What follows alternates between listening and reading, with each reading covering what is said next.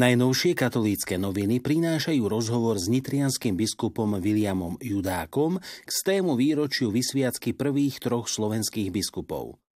Postavenie katolíckej cirkvi na Slovensku nebolo po rozpade Rakúsko-Uhorska jednoduché. O to väčšia bola radosť, keď pápež Benedikt XV vymenoval prvých troch slovenských biskupov Karola Kmeďka, Jána Vojtašáka a Mariána Blahu. Pri tejto príležitosti predstavujú aj históriu nitrianskej diecézy. Nitrianská diecéza vznikla v roku 880 bulou pápeža Jána VIII Industrie Tue.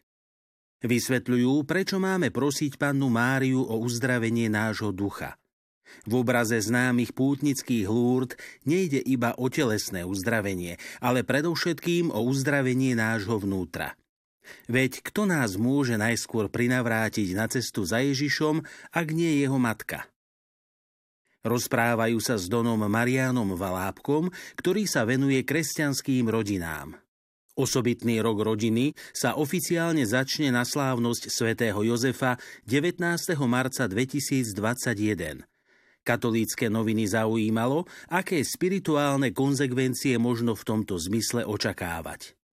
Približujú službu Rafaeli Hančikovskej z kongregácie sestier božského vykupiteľa v Levočskej agentúre domácej ošetrovateľskej starostlivosti. Denne sa modlím, aby som svojimi rukami ošetrovala rany chorých a v nich videla Ježiša, hovorí Rafaela Hančikovská, ktorá je sestrou reholnou i zdravotnou. Patrí medzi viaceré zasvetené osoby, ktoré v rámci spiskej katolíckej charity slúžia priamo medzi núdznymi. V dome Charitas svätého Jána Boska v Spišskom podhradí nachádzajú oporu v starobe aj kňazi na dôchodku. O tom, ako vyzerá pastorácia v tomto zariadení Spišskej katolíckej charity, sa katolícke noviny porozprávali s riaditeľom domu a zároveň duchovným otcom Dušanom Galicom približujú aktuálnu situáciu v Iraku, ktorý by mal 5. až 8. marca 2021 navštíviť pápež František.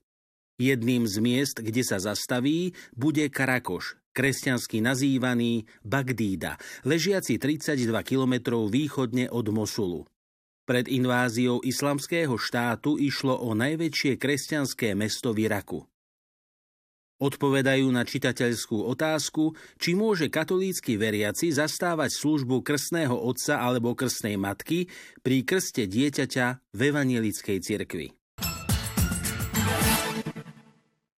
Tlačová kancelária konferencie biskupov Slovenska prináša na svojom webe prehľadný COVID-automat, ktorý sa týka celonárodnej i regionálnej úrovne. Veriaci i kňazi tu nájdu mapu Slovenska a regiónov so stupňami varovania a pod mapami prehľadnú tabuľku, čo je v ktorom stupni povolené. Svet slávil prvý Medzinárodný deň ľudského bratstva. Vyhlásila ho Organizácia spojených národov.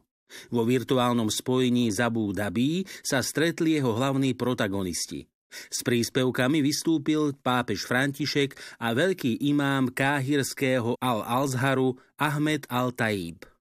Spolok svätého Vojtecha prináša pri príležitosti Svetového dňa ľudského bratstva v Slovenčine encykliku svätého otca Františka Fratelli Tutti o bratstve a sociálnom priateľstve.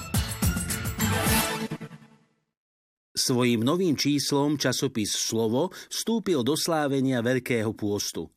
Byzantská tradícia do tohto obdobia kladie ako vzor mnohých svetých, od otcov, ktorí sa preslávili pôstami, Jána Klimaka, Andreja Kréckého, či veľkú sveticu kresťanského východu Máriu Egyptskú. Ďalším svetým je Teodor Tyrón. S ním je spojená tradícia pôstneho koláča kolivy, prípravu ktorého priblížila Terézia Sirotňáková.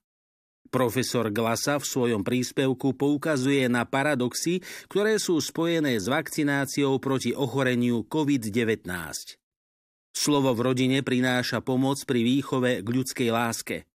Rodičia často nevedia, ako deťom priblížiť ich sexualitu. Článok ponúka návod, ako to urobiť najlepším spôsobom. Po zamyslení Milana Gábora nad Deupeterúskou ikonou pre Svetej Bohorodičky Marta Gromošová poukazuje na to, čo často milne vnímame ako najpotrebnejšie v živote. A pritom našim prarodičom stačilo o mnoho menej. V Goodbooku okrem iných aj otec Jozef Mareta ponúka odpoveď na otázku, čo robiť, ak sa bojím diabla. Otec Kyriak zasa mladým približuje tak časté spomínanie svätých otcov v byzantskej liturgii. Spravodajstvu dominuje spomienka na sesterskú Mukačevskú eparchiu na Ukrajine, ktorá si tohto roku pripomína viacero významných výročí, najmä 250 rokov od svojho kanonického zriadenia.